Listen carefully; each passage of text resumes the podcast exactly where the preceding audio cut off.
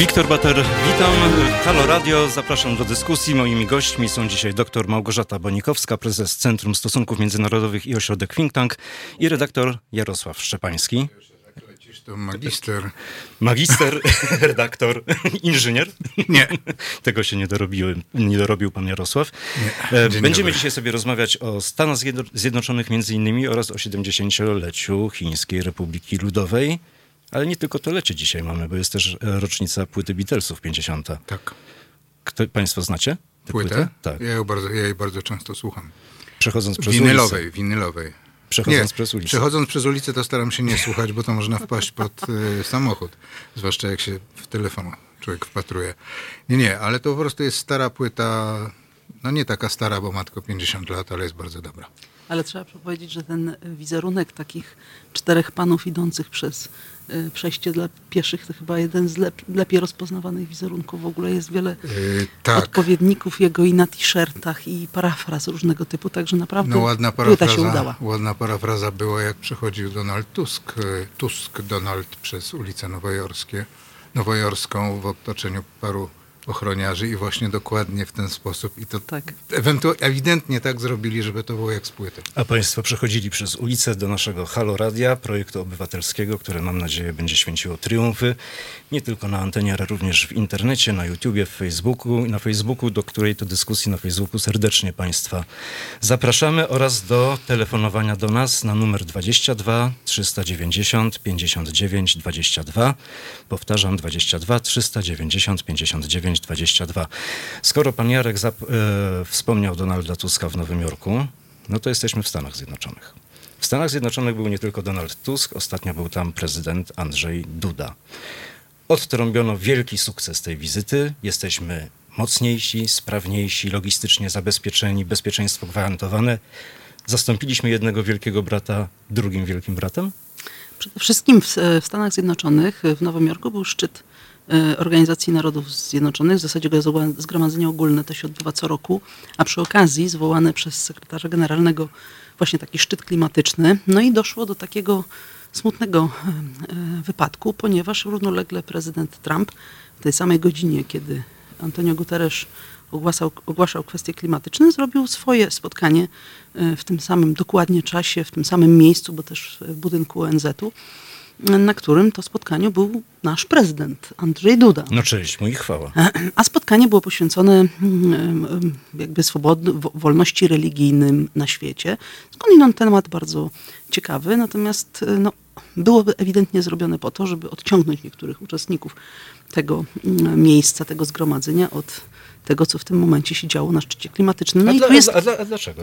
no właśnie, i tu A jest dlaczego? pytanie. Ja mam wrażenie jako politolog, że my żyjemy w ogóle dzisiaj w, takich, takim momencie, w którym to nie jest już kwestia w- wątków, którymi y, my żyjemy i dyskutujemy o nich, bo na pewno stan klimatu, stan naszej planety, ocieplenie to jest rzecz, o której słyszymy już od lat Zauważalna dosyć. i zauważalna i na pewno rośnie liczba osób, które tym się przejmują i to nie, nie tylko są nastolatki, ale myślę, że do każdego z nas już dochodzi, że jest to Pani doktor wspomina o tej 16-letniej Szwedce, która wystąpiła z takim dramatycznym posłaniem do, pre- do prezydentów, do przywódców światowych. Tak, i zaczęła tak naprawdę strajk e, klimatyczny. Sama na razie zaczęła od tego, że zastrajkowała i nie poszła do szkoły i w kolejne piątki nie chodziła, tylko siedziała przed parlamentem szwedzkim, a potem to się okazało bardzo skuteczną metodą i podchwycone zostało przez młodzież innych krajów, między innymi przez polską młodzież, która rozpoczęła akcję klimat- klimatyczną. No i Natomiast- tutaj od razu usłyszeliśmy, że ktoś tym steruje. To nie przypadek, że młodzież strajkuje. Nawoływanie do strajków w dzisiejszych czasach również jest Ale niedobre. zwłaszcza strajku klimatycznego, a jak to brzmi w, w ustach pana Szyszki. Odmieniajmy. Szyszko. Nie, pana Szyszki, Pana Szyszki, pana Szyszki. Szyszki. Szyszki są też ważne w, na naszej No bez planecie. Szyszek Chociaż pan, Szy, chociaż pan Szyszko specjalnie sobie nic nie, ro, nie robił, nic niewiele z tego sobie robił z Szyszek, ponieważ wycinał Puszczę Białowieską, Szyszek nie było. Ale Amerykanie rzeczywiście to, są, to jest naród, który wierzy w dużej, dużej części w teorie różnego typu spiskowe i tych teorii jest pełno i nie tylko dotyczą klimatu. Ale skończę tylko myśl, że wydaje mi się, że teraz w tym roku to widać w sposób szczególny. Mamy takie starcie, frontalne starcie tych ludzi, którzy wierzą, że rzeczywiście klimat się ociepla i to daje bardzo y, niebezpieczne dla nas zmiany i w ogóle, że ludzkość nie ma przyszłości i coś z tym nie zrobi, ale również są ci, którzy w to kompletnie nie wierzą i gdzieś na szczycie tej listy y, różnych nazwisk, które by się pod tym podpisały, jest właśnie Donald Trump. On nawet zrobił taką akcję i wypuścił słomki plastikowe, pl- słomki plastikowe jako taką, takie potwierdzenie, proszę bardzo, wszyscy ci, którzy uważają, że to jest cały bullshit, te wszystkie kwestie klimatyczne i nie wierzą w to i są ze mną, bierzcie te słomki. No i wydaje mi się, że to jest rzecz fundamentalna, bo tutaj nie ma y, płaszczyzny do dialogu. Tu po prostu są dwie przeciwstawne wizje tego, na czym dzisiaj świat się powinien skupić, co jest tak naprawdę jego głównym wyzwaniem. No ale to wróćmy do I prezydenta dlatego, Andrzeja i Dudy. dlatego, I dlatego to spotkanie do, Donald, e, Donald, Donald Trump. Trump, Andrzej Duda. Cały czas ci Było Donald Tusk po wierze. głowie. Było poświęcone głównie wierze, no, że oni wierzą, że na przykład, że nie ma ocieplenia. Przynajmniej tak mówią, że wierzą. Yy, mówią, że nie ma ocieplenia. No tak, ale nasze władze zdają się też w to wierzyć, ponieważ bardzo promujemy przemysł węglowy, a Jarosław Szczepański jako ekspert od węgla mógłby coś na ten temat powiedzieć. Znaczy my promujemy, to znaczy Polska nie promuje za bardzo przemysłu węglowego, bo stara się jednak to wyciszać. Ma, takie jest moje zdanie. Natomiast na pewno nie stara się wyciszać e, i zamykać kolejnych kopalń. No i się robi błędne koło. I się robi błędne koło, ale ono jest bardziej błędne z tego powodu, że y, zamierza Polska, chciałem powiedzieć zamierzamy, Polska zamierza budować kolejne bloki energetyczne węglowe, co jest już zupełną paranoją. Szczególnie jeśli się popatrzy na lokalizację bloku energetycznego, o którym mówię, czyli elektrownia Ostrołęka 3, 3 e, która jest w, Ostrołęce, w okolicach Ostrołęki i tam węgiel jak pójdzie, to na pewno pójdzie węgiel rosyjski, bo, bo jest bliżej. No. A tego węgla rosyjskiego importujemy coraz E, więcej za Mamy coraz większe 20 pieniądze. milionów, mniej więcej 20 milionów ton węgla importowanego przy 60 wydobycia. Y, To jest no, jedna, jedna trzecia, jedna czwarta właściwie w tej chwili i pewnie będzie tego więcej. Problem jeszcze jest troszkę jeden dodatkowy, bo mm, władze umiejętnie ludziom robią wodę z mózgu, ponieważ pojechał y, pan premier Morawiecki niedawno do w Jastrzębskie, otwierał, twierdził, że otwiera kopalnię nową. Otworzył kopalnię, która, która będzie otwarta w 2022 roku najwcześniej, bo ona jest dopiero w początku budowy. E, ta kopalnia jest od węgla koksowego, czyli do stali, a nie do palenia w piecach. No i ciekawe, co Andrzej Duda chciał tak naprawdę na tym szczycie klimatycznym powiedzieć. Mamy telefon od naszego słuchacza. Halo, halo. Witam, Krzysiek z tej strony Kraków, kłaniam się i pozdrawiam. Witam pana Krzysztofa, Halo Radio z tej strony. E, ja mam takie pytanko, ponieważ e, słucham dzisiaj od rana was, a przed chwileczką e, no, pojawiła się, pojawiło się stwierdzenie odnośnie e, skuteczności e, tego całego protestu pani Grety Thunberg, jeśli się nie mylę, czyli tej dziewczyny. E, oczywiście ja jak najbardziej zauważam, zresztą na własnych płucach mieszkając w Krakowie, e, kwestie zanieczyszczenia, kwestie potrzeb, e, poruszania tych tematów i tak dalej. Tylko chciałbym, chciałbym wiedzieć, co miała na myśli e, pani, która jest gościem, e, mówiąc o skuteczności takiego działania, bo szczerze mówiąc to może nie powiedziałbym tego tak jak, jak jedna z naszych pani polityk, ale, ale co, co ma być skuteczne? To, że inni zaczęli naśladować tą dziewczynę, przecież tam skuteczność tego działania trzeba by było mierzyć w jakichś działaniach polityków, a nie w tym, że nagle na całym świecie młodzieży i dzieciom podobało się wagarowanie za moich czasów nazywane wprost po prostu. Doktor Małgorzata Bonikowska. Bardzo słusznie pan, pan powiedział. Ja się z panem zgadzam, że nie to jest miarą skuteczności. Natomiast to, co im się udało zrobić, co jej się udało zrobić, to jest zwrócić uwagę na to, że młodzież, nastolatki są niezwykle zaniepokojone, bardziej niż się to pewnie dorosłym wydawało, tym, co będzie w przyszłości, bo z naszego punktu widzenia perspektywa roku 2050 może być bardzo odległa, a może w ogóle dla niektórych polityków, zwłaszcza tych, którzy mają lat 60 plus, 70 plus, tak jak Donald Trump, ona może być w ogóle nieinteresująca. Natomiast z punktu widzenia 15-latka to jest perspektywa jego bardzo odczuwalnej przyszłości, takiej realnej przyszłości, którą on się martwi. I myślę, że nastolatki, które wyraziły zbiorowo ogromny niepokój, panikę wręcz, to dało do myślenia dorosłym. I jakieś przełożenie to będzie miało. Jedno zdanie, jedno, jedno zdanie. E, Szkoły, widzia- obserwowałam e, propozycję udziału w strajku klimatycznym, czyli właśnie jak mówicie w wagarowaniu e, w jednej ze szkół. Tam pociągnięto temat. Dobrze, jak będziecie segregować wszystkie śmieci, wszystkie odpadki we właściwe, do właściwych pudełek wrzucać papierki, a do innych plastikowe e, butelki, które niestety dalej kupujecie sami, to wtedy będziecie uczestniczyć w strajku klimatycznym. I ten klimatyczny temat my też pociągniemy za chwilę po muzyczce.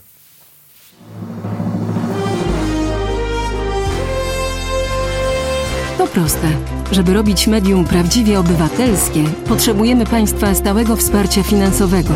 Szczegóły na naszej stronie www.halo.radio, w mobilnej aplikacji na Androida i iOS-a oraz na koncie Fundacji Obywatelskiej w serwisie www.patronite.pl. Naszym darczyniom i darczyńcom serdecznie dziękujemy. www.halo.radio. Słuchaj na żywo, a potem z podcastów.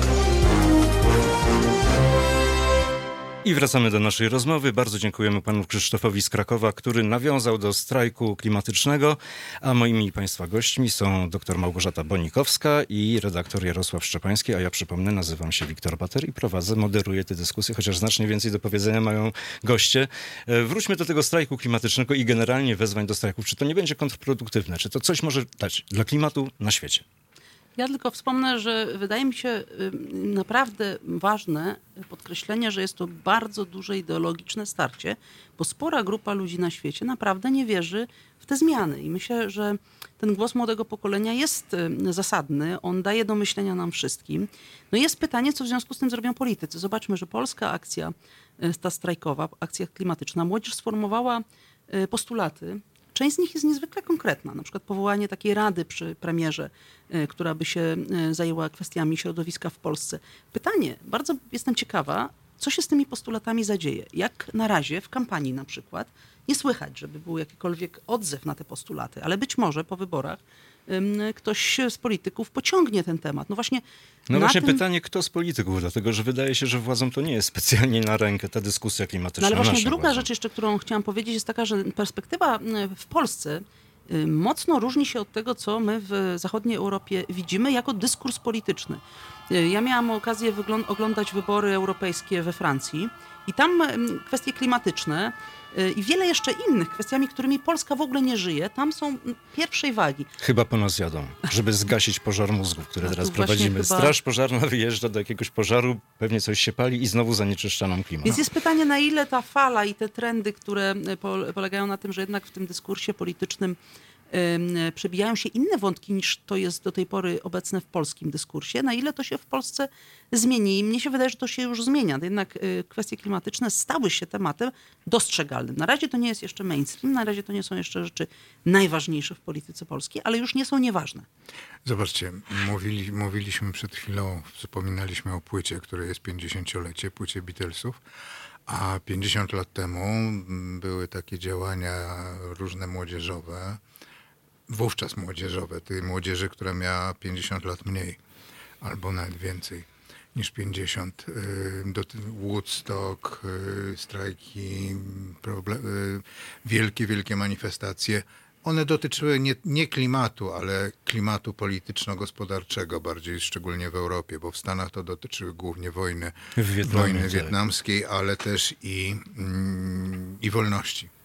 Jednak Woodstock to była kwestia wolności i obyczajowej wolności. 50 lat mija i młodzież znowu próbuje pokazać, że istnieje i oby tak było, abyśmy za te parę lat mieli coś, co z tego powstanie. Jakaś duża akcja. Pamiętajmy, że ci młodzi ludzie, którzy teraz są w szkołach i którzy cieszą się, że mogą pójść na wagary, jeżeli mogą, to oni za parę lat będą wyborcami. Szczególnie nasi uczniowie, którzy mają powodów do za- niezadowolenia znacznie więcej. Coraz częściej mówi się o tym, że uczniowie mogą wesprzeć strajk nauczycieli, który być może jest nie za lasami, a ja zachęcam do dzwonienia do nas i do dyskusji na Facebooku. Telefon 22 390 59 22. 22 390 59 22. Chciałbym wrócić do wizyty Andrzeja Dudy w Stanach Zjednoczonych, ponieważ po tej wizycie, dlaczego się Jarosław śmieje, No bo się, zaraz z- się dowiemy. Od Dudy do, do Woodstocku przeskakujemy. Od Woodstocku do No, Dudy. równie ważne sprawy, kwestie bezpieczeństwa, kwestie wolności. Teraz się okazuje, że po tej wizycie Andrzeja Dudy w Stanach Zjednoczonych kupujemy myśliwce, super myśliwce F-35, wydajemy na nie kupie pieniędzy, dostajemy po preferencyjnych cenach e, rakiety Patriot, dodatkowych tysiąc żołnierzy amerykańskich w Polsce. Tylko się cieszyć, tylko się radować. Dodatkowe miejsca pracy dla naszych dam, które na miejscu już siedzą i czekają na dodatkowych klientów. Mówimy o damach e, wątpliwej proweniencji, ale takie są i dla nikogo to nie jest wątpliwe. Chcesz nie jest- nawiązać do kamienicy w Krakowie? Pewnego hotelu na godzinę? E, Ty to powiedziałeś. Na razie nawiązujemy do tego, gdzie są dyslokowani amerykańscy żołnierze. W Krakowie zdaje się ich jeszcze nie ma. Tam zdaje się baz amerykańskich. Póki co nie ma. Jak przyjedzie te tysiąc żołnierzy, zobaczymy. I czy to rzeczywiście nie jest tak, że troszeczkę błądzimy i bujamy w obłokach, mówiąc o tym naszym bezpieczeństwie, że Stany Zjednoczone będą umierać za Polskę jakby co? Szczególnie błądzimy, jeśli chodzi o, o to, co kupujemy. To znaczy, ja nie mówię, że myśliwce F-35 są złe. E, lat temu, chyba 18, robiłem e, taki materiał, report, taki materiał o wówczas trwającym przetargu na e, no w efekcie na F-16, ale startował MiG, i, Mi- Mirage i, i Gripen. Trzy samoloty, F-16, Mirage i Gripen.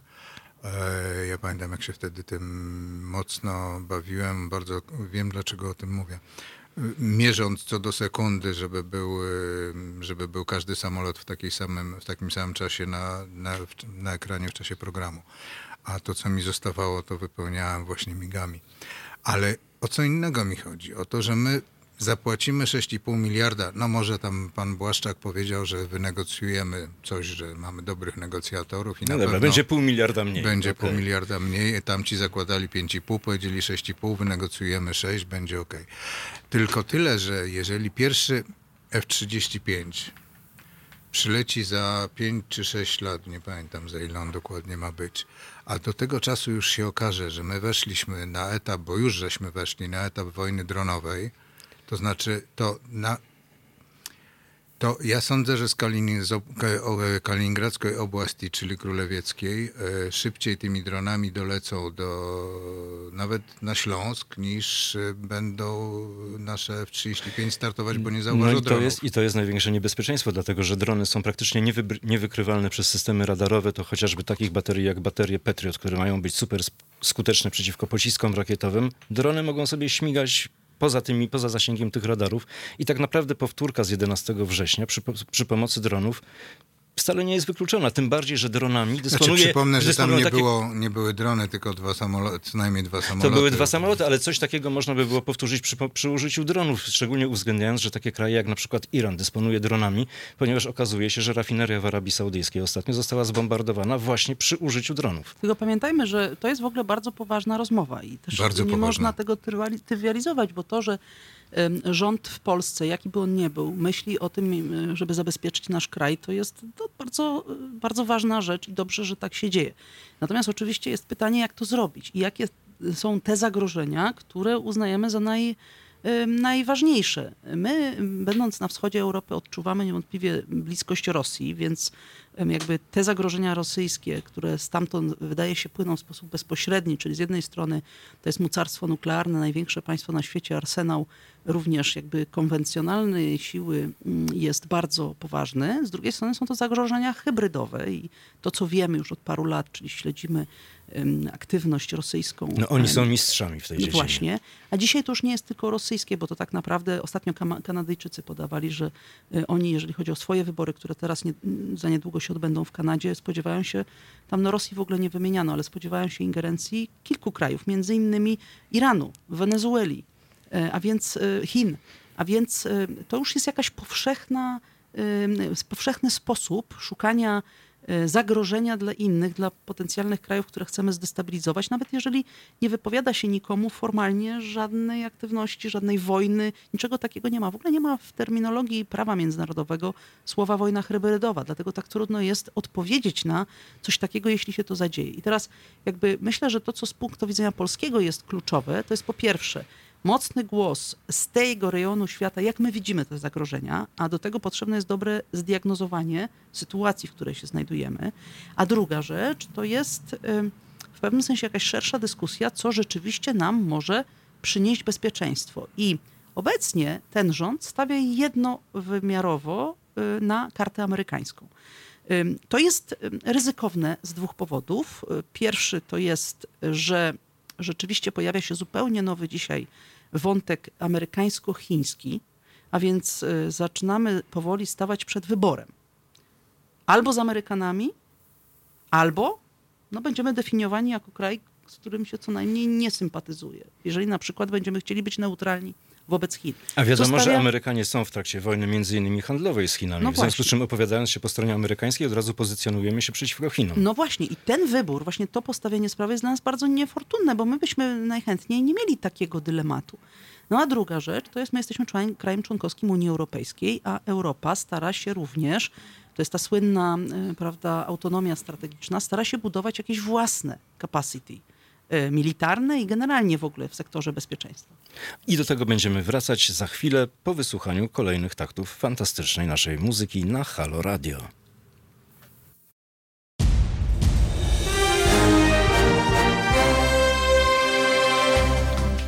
Halo Radio. Pierwsze medium obywatelskie.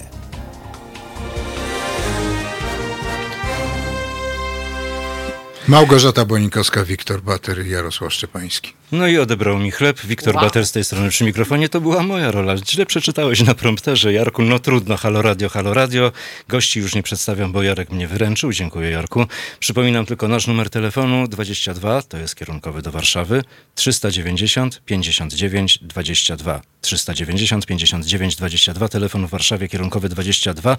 Przed chwilą mieliśmy telefon od naszego słuchacza, widza, który stwierdził, że państwo, albo my wszyscy, brzmimy jak milion dolarów. Bardzo fajnie. I, I a propos tego zadał pytanie bardzo I adekwatne. a propos poprosił, właśnie a propos tego, zadał pytanie dotyczące ustawy 447.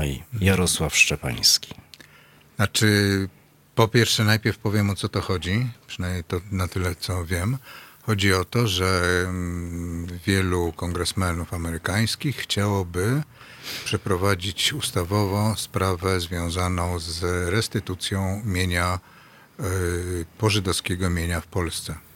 Inaczej mówiąc, y, wiele majątków, y, wiele dóbr, które zostały Zostały po ludziach, którzy mieszkali w Polsce i byli Polakami żydowskiego pochodzenia, zostali zamordowani, a to mienie, jeśli nie zostało zniszczone tak jak w Warszawie w czasie powstań, to ono no, w jakiś sposób zniknęło. Futra, złoto i wiele dóbr bardzo cennych ym, kradli bo trudno to inaczej określić, kradli od razu Niemcy w czasie wojny, znaczy zabierali. No, na początku Niemcy, potem Armia Czerwona. No nie, ale mówię na początku. Na początku, właśnie. tak. Drobniejsze rzeczy pozwalali y, sąsiadom zabezpieczać, nazwijmy to, więc sąsiedzi błyskawicznie zabezpieczali. Y, pamiętam opowieść takiego znajomego starszego pana, który miał 12 lat, jak ym, y, roz, y, wypędzano z Otwocka, z otwockiego getta y, Żydów w sierpniu 1942 roku i mm, parę godzin po wyjściu kolumny, wypędzanej kolumny wzdłuż torów kolejowych, to jest ta trasa Otwock-Warszawa, cały Otwock, przypominam, to był sierpień, cały Otwock był pokryty śniegiem. Mieszkańcy rzucili się do domów, zaczęli rozpruwać pierzyny, poduszki. No, czegoś tam widać szukali, no bo przecież nie tego pierza szukali. E, I on mm, zmarł niedawno, ten starszy pan, ale mówi, że on po prostu, jemu się czasami śni ten widok. On miał 12 lat e, i z kolegą obserwował to wszystko, co się tam działo. To obrazy jak smalowanego ptaka Kośnińskiego. No bo to są takie powtarzające się wszędzie obrazy. E, My jesteśmy w sytuacji takiej, że Polska nie załatwiła sprawy mm, w ogóle restytucji. y, Nie, w ogóle tego nie próbowała to odsunąć, oddalić. E, Ten, to był błąd y, polityczny. Efektem było kilka kilkanaście, kilkadziesiąt y, spraw związanych z, no, z odzyskiwaniem jakichś kamienic przez ludzi, którzy y, spadkobierców, kogoś, kto miał 140 lat, podpisywał pismo. Różne były. Ale mm, z drugiej strony ja nie widzę, nie widzę przeciwwskazań do tego, żeby w jakiejś formie, ja nie mówię, żeby oddawać kamienice, które już po 60-80 latach, jeśli jeszcze stoją, to są wyremontowane i włożone w nie są zupełnie inne pieniądze, ale żeby jakąś formę yy, rekompensaty za utracone majątki można było dać ludziom, którzy są czy spadkobiercami, czy no właściwie spadkobiercami. No dobrze, ale jaka, jak, jak, jak, jaka to może być forma w tym momencie? Wydajemy miliardy na nowoczesne uzbrojenie amerykańskie, no to może w tym momencie nie kupować tego uzbrojenia, a zająć się restytucją. Tu się oczywiście podniosą głosy, absolutnie to by było niepolityczne i niewłaściwe. Mm, My jeszcze nie wydajemy tych miliardów na uzbrojenie amerykańskie, bo Mamy na razie zamiar. mamy, mamy zamiar. Mm, To jest następny punkt widzenia, problem do dyskusji, ale nie, ja nie jestem, ja tu nie, nie rzucam propozycji rozwiązania, bo gdybym był politykiem, y, to być może bym się tym zajął. Ale, y, ale jest to bardzo trudny temat, bardzo niewdzięczny. I biorąc pod uwagę poprawkę na to, na, na dyskusję po książkach Basi Engelking, czy Jana profesora Grabowskiego, czy Grossa, jak, e, czy to, co się widzi w Polsce i obserwuje, jak się jeździ po Polsce, no to jest jednak pewna niechęć, delikatnie to mówiąc, mówiąc pewna niechęć do podejmowania tematu y, tych domów, które były domami innych ludzi, a którzy, a którzy nie żyją, zostali zamordowani, a w, ich- w tych domach mieszkają inni ludzie. Kwestia odszkodowań w ogóle jest bardzo trudna i tutaj pojawia się z kolei na, żądanie naszej strony, niektórych naszych polityków o odszkodowania za straty wojenne ze strony Niemców, które podnosimy. Dyskusja na ten temat cały czas trwa, podobnie jak dyskusja na temat odszkodowań strony, dla strony żydowskiej e, podnoszona w Ameryce. Ja zapraszam do tej dyskusji pod numerem telefonu 22, kierunkowy do Warszawy i w Warszawie numer 390 59 22. Pani doktor, co robić z tymi odszkodowaniami w takim razie? Bo mamy z jednej strony Amerykanów i Żydów w Stanach Zjednoczonych, którzy domagają się tych odszkodowań, chcieliby tę sprawę jakoś rozwiązać. Z drugiej strony nasze roszczenia wobec Niemców. Nie tylko, mamy również nasze roszczenia wobec Rosjan, Rosjan. dlatego że pamiętajmy jednak, że Polacy jako naród by, byli również niezwykle pokrzywdzeni przez tę całą zawieruchę. Dlatego A przede część- wszystkim słyszy się o żądaniach wobec Niemców. No bo kraj bogatszy, więcej możemy od niego ugrać? Myślę, że przede wszystkim trzeba pamiętać, że są to sprawy niezwykle zawikłane, bardzo bolesne i niezwykle trudno je w ogóle regulować. W sytuacji, kiedy Polska została przesunięta jedną trzecią terytorium w ogóle na zachód, polscy obywatele również utracili majątki w sposób bezceremonialny się obyto z bardzo wieloma polskimi rodzinami, nie tylko jeśli chodzi zresztą o majątki, ale też i życie. W związku z tym zrobienie tutaj jakiegoś rachunku w ogóle i jakby wyprostowanie tych czasów wojny y, jest ogromnie bolesne, ogromnie Ale trudne. czy w ogóle bo- możliwe? Pozwo- pozwolę sobie przypomnieć, że jednak zamienie tak zwane zaburzańskie, e, nie powiem, że to były e, e, jeden do jednego, jeśli chodzi o wartość, ale po prostu jakieś formy rekompensat były robione przez wiele, wiele lat. No jeżeli my nie możemy odzyskać w roku Tu-154, to jakie odszkodowania możemy od Rosjan uzyskać? Ale ja myślę, że jakby patrząc na historię naszego kraju, który jednak rozwijał się głównie na wschód, to kilkaset lat niektórych obec, obecności wielu polskich rodzin e, na wschodzie, to jest po prostu radykalne cięcie. No, pozba- pozbawiono ich wszystkiego. Trudno to w ogóle zrekompensować. Ja już nie wspominam o tym, że jednak to nasz kraj został najechany i e, Z dwóch stron. kilka milionów Polaków e, straciło życie. Ja tylko mówię o tym po to, żeby pokazać, że trzeba o tym mówić jednak w pewnym pakiecie, bo są to sprawy bardzo trudne i bardzo zawikłane, ale oczywiście próbować i jakby rozsupływać to, rozmawiać o tym i jakby próbować zabliźniać te rany trzeba, bo najgorzej jest pozostawić sytuację niedomówioną, Otwartą. otwartą niepowiedzianą i udawać, że nie ma problemu. Tak samo jak w przypadku na przykład Azji, do dzisiaj y, część narodów azjatyckich ma ogromne pretensje do Japończyków za to, że nigdy wprost nie powiedzieli, że zawinili, że napadli, nigdy za to nie przeprosili i te sprawy się ciągną, więc ym, trzeba szukać takich rozwiązań, które nas przybliżą do jakiegoś pojednania na przyszłość, dlatego że ta przeszłość powinna nam służyć temu, abyśmy na przyszłość wiedzieli, jak y, budować między nami dobre relacje. Ale nie brak głosów również takich, które mówią, że te trudne kwestie, oczywiście tak, trzeba e, wyprostować, trzeba uregulować, ale one są wykorzystywane doraźnie do celów politycznych. I one się pojawiają, znikają, pojawiają, znikają, w zależności od politycznych I zawirowań. kto czym gra. I to, to, ja tylko przypomnę, że to, to, nie, to, to, nie jest e, poprawka, tylko to jest takie stwierdzenie e, faktu, że Polska Anno Domini 1945, no, troszkę może później, na przełomie z 46, w stosunku do Polski 1939 miała 12 milionów mniej mieszkańców. 12 milionów ludzi. To jest 10, ym, 6 Warszaw z, wraz z otoczeniem wyparowało. No ale ofiar ludzkich w żaden sposób już materialnie wymierzyć się nie da. Ale też pamiętajmy, bo to jest ważny wątek jednak, że y, na tych emocjach, które dzisiaj są odczuwane, bo każdy z nas ma ojców, matki, dziadków, babcie, które jeszcze żyją, jeszcze pamiętają, są żywe rany. Ym, Wielu z nas w każdym razie jeszcze ciągle może z tymi y, bliskimi rozmawiać.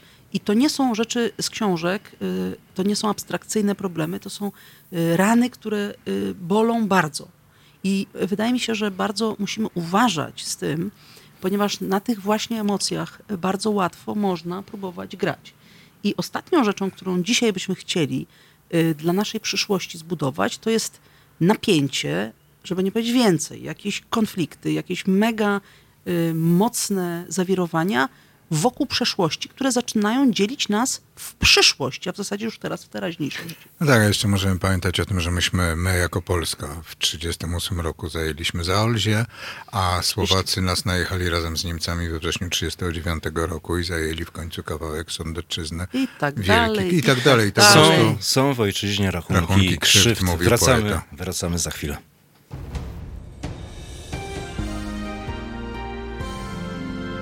Dziś Od 21 do 23 telefony od państwa odbiera Radek Masłowski. Rozmowa, dialog, zrozumienie i żadnej agresji. 21-23. Zapraszamy. www.halo.radio. Słuchaj na żywo, a potem z podcastów. Halo Radio, Halo Radio, Wiktor Bator przy mikrofonie i moi goście dr Małgorzata Bonikowska, prezes Centrum Stosunków Międzynarodowych i Ośrodek Think Tank i redaktor Jarosław Szczepański, dziennikarz. jak Witamy ponownie. Sama nazwa Witamy. wskazuje. Rozmawiamy sobie tutaj o restytucjach. Na tym skończyliśmy poprzednie nasze wejście, poprzednią część naszej rozmowy. Ja tylko przypomnę nasz numer telefonu w Warszawie kierunkowy 22, numer 390 59 22. Zachęcamy do telefonowania, zachęcamy i zapraszamy do dyskusji. No i właśnie, kwestia restytucji jest kwestią tak naprawdę międzynarodową. Nie tak dawno temu Grecy domagali się i domagają się w dalszym ciągu od Niemców odszkodowań za II wojnę światową. Włosi idą też tym tropem. Niemcy My się też. buntują, my też oczywiście i u nas jest to wszystko tonie w obłokach i oparach polityki, nie chcę powiedzieć absurdu. E, natomiast Grecy coś tam uzyskali swego czasu, Włosi też coś uzyskali, ale nie zapominajmy, że my też swego czasu uzyskaliśmy jakieś odszkodowania od Niemców i strona niemiecka na tym bazuje, mówiąc hola hola, tu już jest wszystko załatwione, postawiona została kropka, do czego wracać. E, Pamiętajmy jeszcze o tym, że to niestety to nie jest nasze, mm, nasza ani wina, ani zasługa, A no właśnie. ale to, co Niemcy mieli płacić, to płacili i to było da, dane NRD, było taki kraj, był Niemiecka Republika Demokratyczna na zachód od Odry, a na wschód od Łaby, dość mocno okupowana przez e, Armię Radziecką i Związek Radziecki i tam te pieniądze poszły w dużym stopniu. A my mamy teraz słuchacza na linii. Halo, halo, halo radio? Halo, dzień dobry, jestem na żywo teraz. Tak, jesteśmy na antenie. Słychać nas. E, dobrze.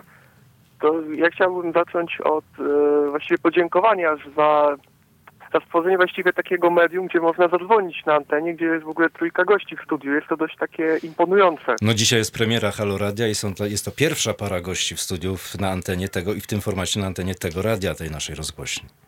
Pozdrawiamy Tak. serdecznie. Tak, ja chciałbym.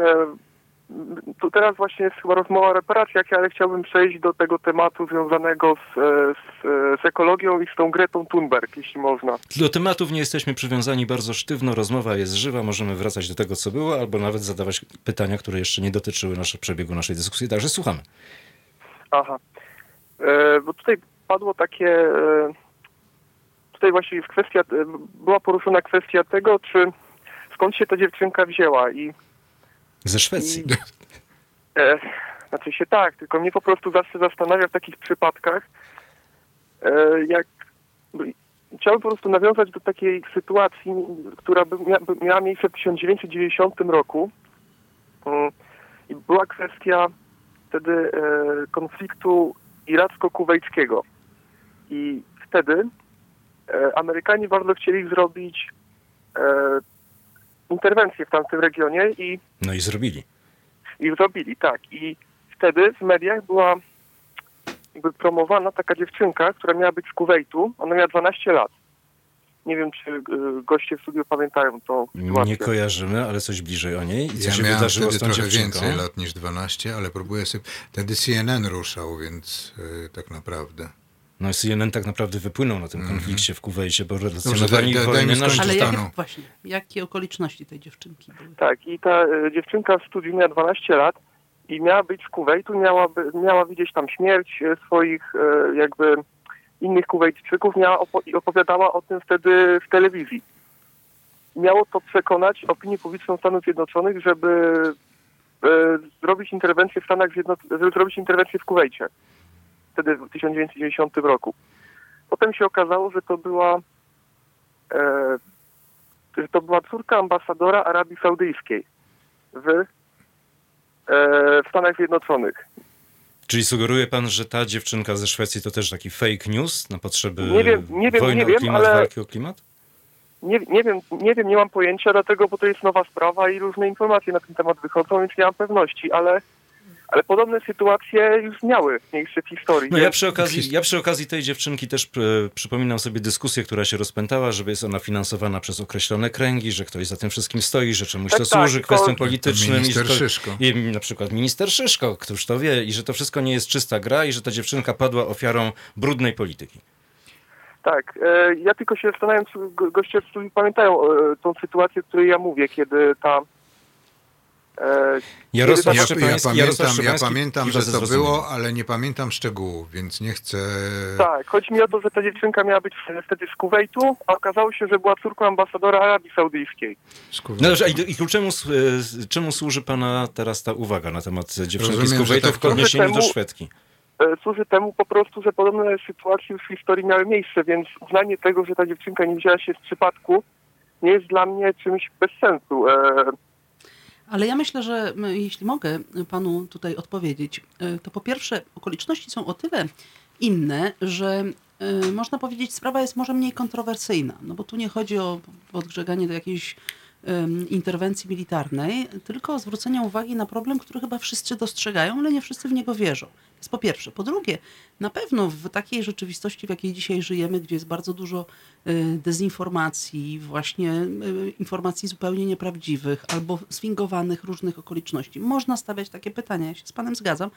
Y, Im więcej będziemy wiedzieli o Grecie, tym lepiej dla całej tej sprawy. Im to bardziej będzie transparentne, tym y, będziemy ją bardziej poważnie traktowali. Jeżeli by się teraz okazało na przykład, że to wszystko jest jakaś sfingowana akcja, to myślę, że ta sprawa ucichnie bardzo szybko. Ale po to teraz są dziennikarze, po to jest bardzo dużo, jest wysyp cały artykułów na jej temat. Mm, Nam tutaj w studiu trudno to wszystko zweryfikować, ale na pewno y, wiele osób tym się zajmuje. W komentarzach od Państwa zresztą czytamy, że wykorzystywanie dzieci do celów politycznych jest wątpliwe moralnie. Rzeczywiście, jeżeli coś, z czymś takim mamy do czynienia, to oczywiście jest to wątpliwe moralnie. Panu bardzo dziękujemy za zwrócenie uwagi na ten temat. Ja zapraszam do tej naszej dyskusji tutaj w studiu przez telefon, między innymi Państwa e, do brania udziału w tej dyskusji numer 22 390 59 22. Wykorzystujemy dzieci Tylko do celów politycznych. jeśli wykorzystujemy dzieci do, do celów politycznych, to to jest naganne. Natomiast jeżeli dzieci e, czy młodzież e, same aktywizują się, same czy w grupie i próbują coś zorganizować, to to nie jest naganne, to jest bardzo szlachetne i bardzo e, optymistyczne, jeśli chodzi o patrzenie w przyszłość, bo one będą aktywne, może, by, być może będą aktywne, jak będą dorosłymi. A ja jednocześnie mam taki obrazek z, tego, e, z tych obrad e, w Nowym Jorku, kiedy ta szesnastolatka bardzo emocjonalnie wystąpiła, a potem stała gdzieś w kuluarach, gdzie przechodził Donald Trump i tak jakby cała para, cała energia z niej zeszła. Ona nie zareagowała. Mogła krzyknąć do niego, mogła go wyzwać na pojedynek słowny. Nie zrobiła tego. Może się stremowała Może trochę. się stremowała w jednak, końcu jest- 16-latka. No, Ale ten internet zareagował się bardzo takim ciekawym postem, gdzie mm, widać Donalda Trumpa na pierwszym planie, a Gretę w tle. Jest podpis, y, to jest zdjęcie krzyczącego dziecka, które jest przekonane, że wszystko wie najlepiej, a w tle Greta Thunberg, czyli taki żart z Trumpa. Ale myślę, że coś jest na rzeczy w tym sensie, że nastolatki generalnie nie występują jako jakby gracz, czy jako jakby y, aktywny podmiot polityczny, prawda? To jest bardzo rzadkie i nie możemy też dać się zwariować w drugą stronę, że teraz Że zawsze są narzędziem. Tak. Tak. że musi to być zawsze jakieś narzędzie w czyichś rękach. Ale pan tutaj, który dzwonił, podniósł ciekawą y, sprawę, która związana jest tak naprawdę z tymi czasami, w których żyjemy. Może po przerwie o tym porozmawiamy, bo rzeczywiście w takim świecie fake newsów i dezinformacji powszechnej, no coraz trudniej będzie nam w ogóle uwierzyć w czyjeś y, szczere intencje. No i to jest właśnie ten problem nasz związany z internetem i z, z całą przestrzenią internetową. Wracamy za chwilę do dyskusji.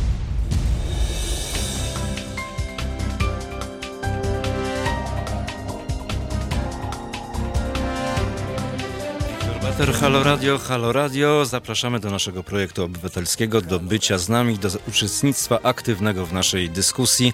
Nasz numer telefonu w Warszawie 22 kierunkowy do stolicy 390 52 20 59 22 numer telefonu w studiu 390 59 22.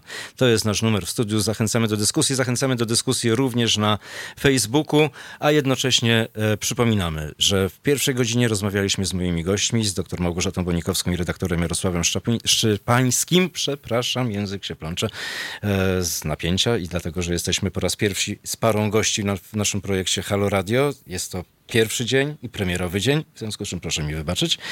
Stany Zjednoczone, Chiny, kwestie klimatyczne, kwestie fake newsów, e, kwestie wykorzystywania e, dzieci do dyskusji, debat politycznych. Ten temat będziemy zresztą za chwilę omawiać dalej. Przypominamy również, że dzisiaj mamy 70-lecie Chińskiej Republiki Ludowej i warto chyba ten temat poruszyć również, ponieważ Polska z Chinami aktywnie współpracuje w kwestii e, w dziedzinie gospodarczej, co niekoniecznie Stanom Zjednoczonym może się podobać i nie wiadomo, czy kiedyś nam się to nie czknie, e, kolokwialnie rzecz ujmując. W każdym razie będziemy mieli nadzieję, że mimo wszystko współpraca gospodarcza z Chinami nie zagrozi naszym sojuszom strategicznym, a konkretnie sojuszowi ze Stanami Zjednoczonymi.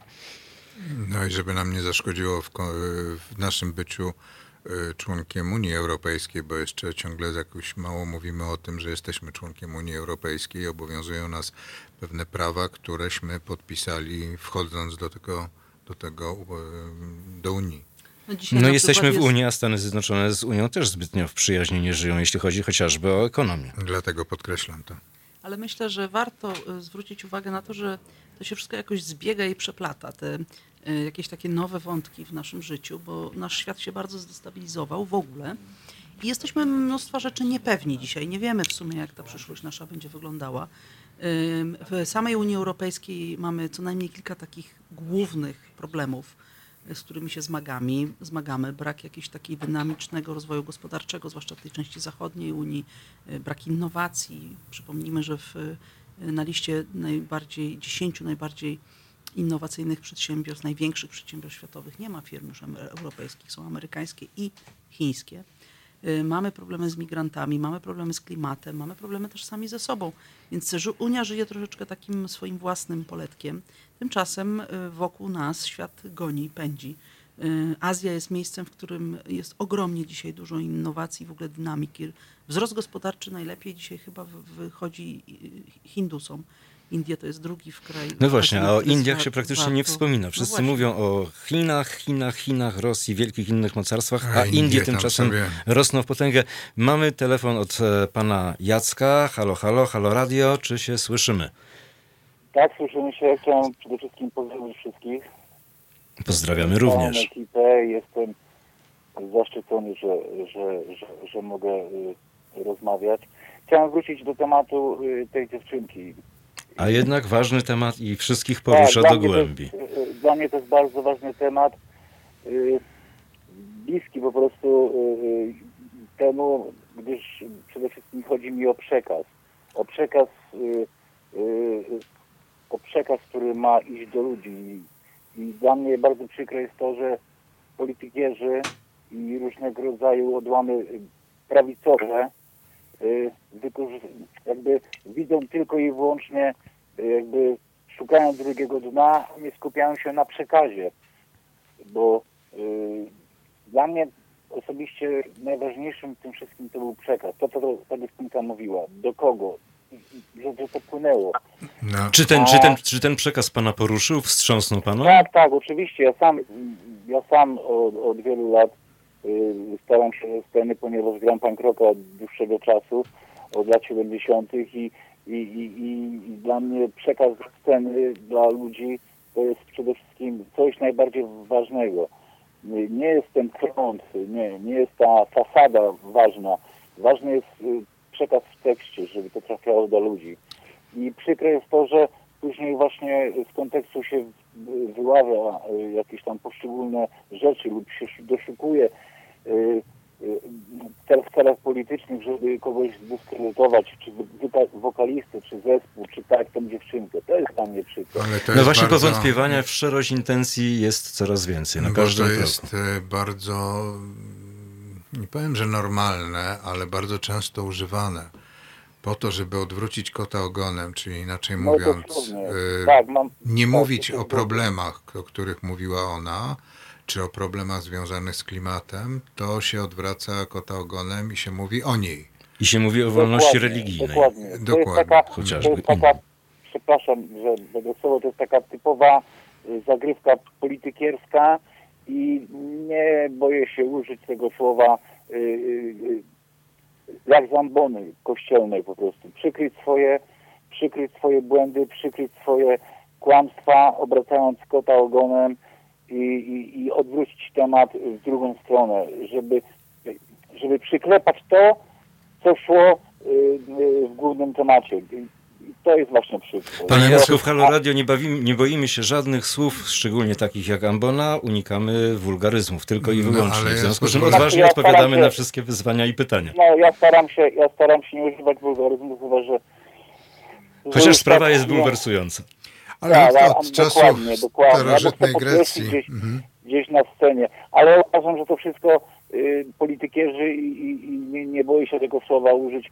Y, klechy po prostu gdzieś y, kręcą tym młynem, kręcą w taki sposób, żeby ludzie skupiali się y, na innych rzeczach, nie na przekazie. I dla mnie to jest, to jest przykre, że, że w ogóle ludzie się zastanawiają, y, rozpatrują w takiej kategorii, kto, co, co ta dziewczynka, czy jest taka, czy inna. Czyli dają się nakręcić po prostu, niestety. Dokładnie, dokładnie. To jest straszne. Ja, ja mm, widzę ze swojego doświadczenia, bo no, gram koncerty, jestem wokalistą starej kapeli punkowej zwłoki i gdzie na koncertach ludzie y, jakby czują temat, śpiewają ze mną moje teksty i widać, że jest kontakt. Panie Jacku, dziękujemy bardzo za Pana telefon, dziękujemy bardzo za Pana tezy i za Pana wypowiedzi. E, Pan nas zresztą też troszeczkę tutaj nakręcił i skierował naszą dysputę, odwrócił od kwestii globalnych, międzynarodowych i rzeczywiście skupiamy się na tym, co ludzi tak naprawdę, jak się okazuje, najbardziej Kręci. interesuje i kręci. Czyli owa 16-letnia Greta. Budzi Ale- Ale najwięcej też, emocji. i, ale też i przekaz. Ja myślę, że to jest bardzo w ogóle wszystko zasadne, o czym tutaj była mowa i panowie zwracają uwagę na ważne zjawiska, bo tak naprawdę my dzisiaj ni- niczego nie jesteśmy do końca pewni i mogą się pojawiać różne wątpliwości. Jak mówię, tych teorii spiskowych wokół właściwie każdego zjawiska może być bardzo dużo. Więc ja myślę, że z jednej strony im większa transparentność, tym lepiej, ale z drugiej, jak to Lech Wałęsa powiada, on ostatnio miał urodziny 29, więc wszystkiego A co roku ma najlepszego, panie 29? prezydencie. Tak, więc mówię, że to właśnie było I co ostatnio. roku o rok więcej. Ostatnio tak jest. I on mówi, że to Bardzo jest epoka jesteśmy słowa. elokwentni, proszę Państwa. Że to jest epoka słowa, czyli tak naprawdę wszyscy mówimy, mówimy, mówimy tego przekazu, on się multiplikuje, gdzieś każdy tak naprawdę dzisiaj się może wypowiedzieć, więc trudno też i jakby się dziwić, że w tym wszystkim się pojawia taki właśnie szum informacyjny i wcale więcej nie wiemy, tylko tak jakby mniej. Y, I mamy poczucie trochę go- takiego ogłupienia tym wszystkim. Nie wiemy, gdzie jest prawda, nie wiemy, gdzie jest fałsz. Ja tu wrócę jednak do tych wątków, że są to jakieś hybrydowe czasy, jeśli chodzi o informacje i e, wydaje mi się, że to będzie coraz większe wyzwanie. E, Dezinformacja, fake newsy, nieprawdziwe, niesprawdzone, półprawdy. Jakieś ćwierć prawdy i w tym wszystkim y, zasadne jest pytanie, na które ja nie mam odpowiedzi. Jak my mamy się w tym też odnaleźć, kiedy tak naprawdę nie ma skutecznej metody zweryfikowania tego, czy różne nasze wątpliwości, y, czy one właśnie są zasadne, czy Ale pani doktor, to idzie, idzie zwariować, jeżeli będziemy w tym No momencie właśnie. teorie spiskowe snuć na każdy temat i na każdym kroku. Ale nawet No, nie ale chodzi o teorie spi- spiskowe, tylko pytanie, gdzie możemy weryfikować na przykład, co jest z tą Gretą, tak? Czy my mamy taką realną możliwość, żeby to sprawdzić? Komu wierzyć? Oczywiście zawsze trzeba znaleźć dwa źródła, jeżeli dwa źródła potwierdzą. Złote to... zasady dziennikarstwa. Dzisiaj Pan redaktor się wypowiada. już E, Ja tylko pozwolę sobie przeskoczyć y, i, na, i, i przypomnieć, bo mm, cały czas mnie to nurtuje, chcę to powiedzieć i dajcie mi wreszcie. E, Jak e, znowu 50 lat temu, może 49, e, chodziłem na wykłady na historii na uniwerku. Ludzie tyle nie żyją. Spójrz na mnie.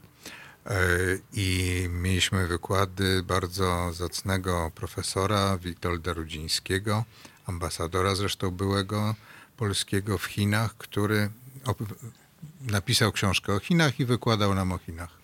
I zaczął cały wykład, siedzi duża grupa studentów, oczywiście trochę zamieszania.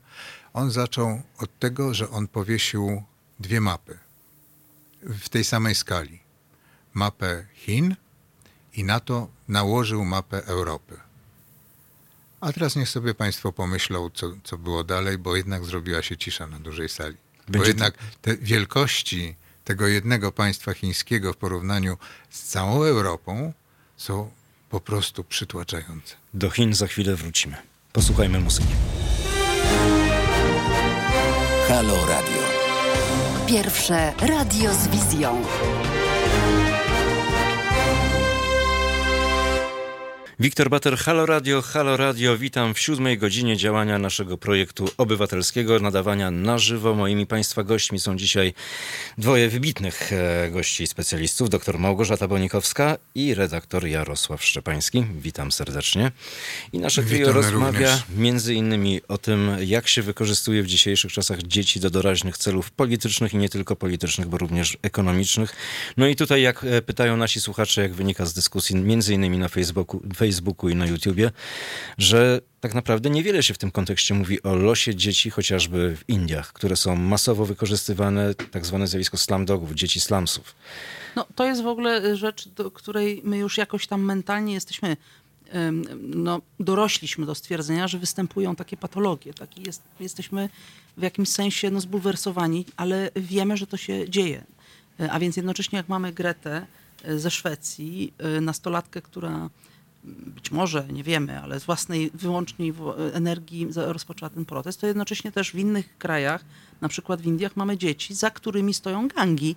Natomiast nie można tego absolutnie porównywać, dlatego że e, to są zupełnie inne miejsca na ziemi i też inne okoliczności. Ale faktem jest, że dzieci są wykorzystywane e, również przez organizacje przestępcze. Pewnie też i przez y, innego typu instytucje, chociażby biznesowe. Y, Są też kraje, w których ciągle jeszcze niestety dzieci pracują. Pani doktora, to Dzieci- nie trzeba daleko, daleko szukać. Na naszym podwórku mamy przecież całe organizacje, które zajmują się wykorzystywaniem dzieci do celów chociażby żebractwa No właśnie, ulicznego. pytanie jest jakby, u, trzeba bardzo uważać, jak y, jakby zestawiamy ze sobą te wszystkie fakty, no bo y, każda sytuacja jest inna i dobrze, abyśmy nie szukali takich porównań, że skoro gdzieś dzieci są wykorzystywane i za nimi stoją organizacje przestępcze, albo co najmniej biznes je wykorzystuje, no to teraz y, być może mamy do czynienia z podobną sytuacją. No, A u was zupełnie tak nie jest. No powiedzenie Skądś to znamy. Tylko ja jeszcze pozwolę sobie zwrócić uwagę na jedną, na jedną rzecz, mianowicie na to, że Greta, o ile ja dobrze pamiętam, to ona ma lat 16.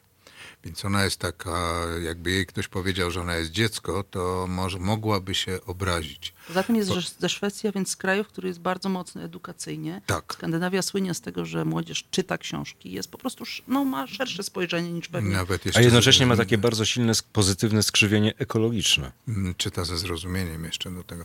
E, Jest różnica między wykorzystywaniem, podejrzewam, dwunastolatków, czy tam jakichś dziesięciolatków, a mm, osobą szesnastoletnią, która prowadzi jakąś kampanię, akcję, bo to już są samodzielni, dorośli ludzie. Może się nam tutaj wydawać e, na przykład, że to są dzieci, to są dzieci, ale to są dorosłe dzieci. Ale też Bo pamiętajmy, że w niektórych przypadkach już się rozważa obniżanie wieku wyborczego przecież.